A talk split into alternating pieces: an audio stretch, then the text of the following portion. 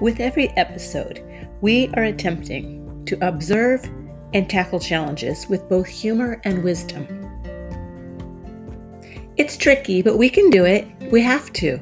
We're business owners, we're leaders, and we are successful. God bless you. Here's to another day. Enjoy listening. Welcome back to Coffee Break with Miss Debbie. You're listening to episode 48 and today I'm going to talk to you about grit G R I T. I made a few notes here, so some of it's going to be reading and some of it's going to be improv, but here we go. My platform, if I had only one for running a dance studio, would indeed be It Takes Grit. G R I T. Growing up, I didn't view myself as a particularly hardworking person or driven like most Midwesterners. But I could do what needed doing. Perhaps we're molded by our immediate surroundings and the time period in which we're born, but to this day, I'm still of the mindset of if you don't work, you don't eat. For better or for worse, this bleeds over into every facet of my existence. You don't pay your landlord, you don't use this space. You miss rehearsals, you don't perform. In short, you don't contribute, you don't benefit. Okay, boomer. I can hear the next generation talking to me right now. The okay boomer sometimes comes with the snide little eye roll. And that's okay because I know that I have much to learn from them. And next time I'm going to be all ears. But today, I'm all mouth. Here we go, people. Do you guys remember Charlie Brown's teacher in the little cartoon? In the 60s, 70s, and 80s. And to this day, Charlie Brown's still pretty popular. The only thing that those poor students could glean from their teacher was wah, wah, wah. Now, how many students, myself included, have heard that when a parent, a teacher, or another mentor is instructing them? Wah, wah, wah, wah, wah, wah, wah, wah, wah, wah. Now that I'm of a certain age, I find myself more often in the teacher role than the student. So I feel that it goes the other way. I hear individuals from the next generation talking, and what I hear from them, the people I think would be my students, is wah, wah, wah, wah, wah, wah, because I truly don't get it. They seem to be all about change and flow. They seem to be easily bored in no time at all. Now, I do think that change is a good thing. And I do think that change is progress. But I wonder is there a lack of resilience, the stick to itiveness, the loyalty even when it hurts? Has that gone away? Is it old fashioned?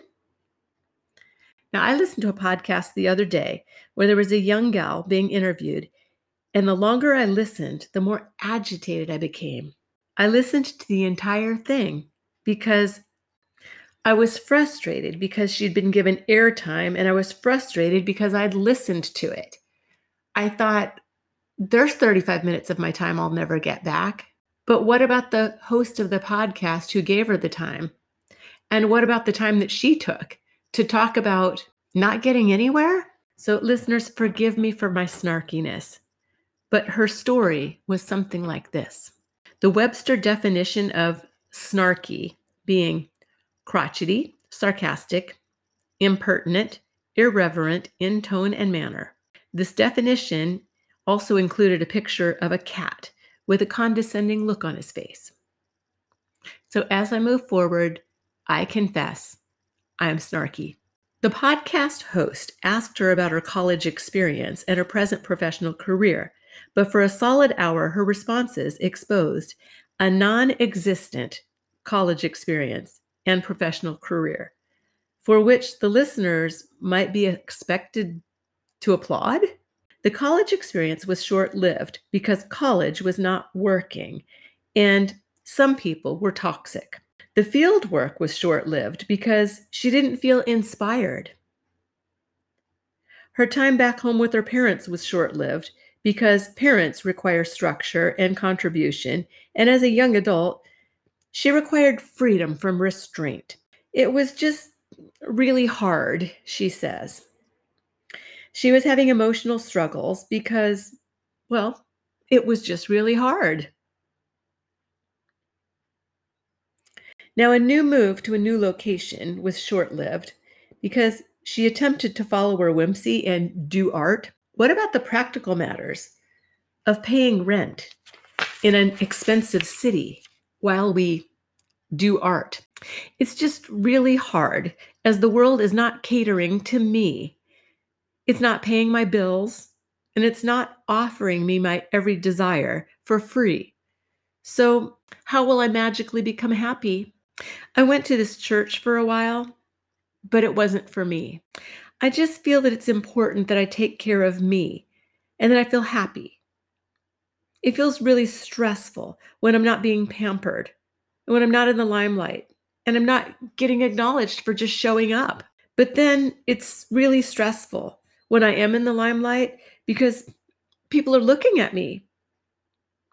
They might even be judging me. And that doesn't build my personal self esteem. So, yeah, it was like really hard. Listeners, I know that I'm making fun of that character who was a real person on a real podcast. I know that I'm being snarky, which, once again, what's the definition of that? Being crotchety, sarcastic, impertinent, irreverent in tone and manner, with a picture of a cat with a condescending look on his face. I had this one job where they paid for my first months of training, but the actual work wasn't for me. So I left. But gosh darn it, when you have work, you've raised a business from the ground up without a lot of contacts and no internet at that time. You've gone to pick up WIC coupons so that your newborn baby can get enough milk and nourishment because the paycheck that you're bringing in or the paycheck you're not bringing in isn't cutting it in the expensive economy. You've been required to develop a backbone, grow some balls, if I might say, and have some grit. And no, the world is not for me. And not every job is working for me. And not every church is catering to me. But when did we come to this place in our culture when we thought that the entire globe was supposed to stop and pause and gaze at us with admiration because we got up that morning? So forgive me for being salty today. But as a woman trying to serve God in a difficult culture, I just think we need to um, strengthen ourselves and persevere, as the Bible says. And I don't remember any verse where it says, God's promising me a rose garden. And I don't remember reading any verse that said, when you're born into the universe, it will stop and pause and cater to you. No, we've been born into the universe as servants to serve others, to love them, to build them up, putting other people before ourselves. We will get blessed and we will get rewarded in the process, but the self serving, it's going to lead you down a difficult path. The serving others will resort, resort in joy, thankfulness, and blessing. Is grit the same as thankfulness? I kind of think so. Until next time, this has been Coffee Break with Miss Debbie and the practice of grit.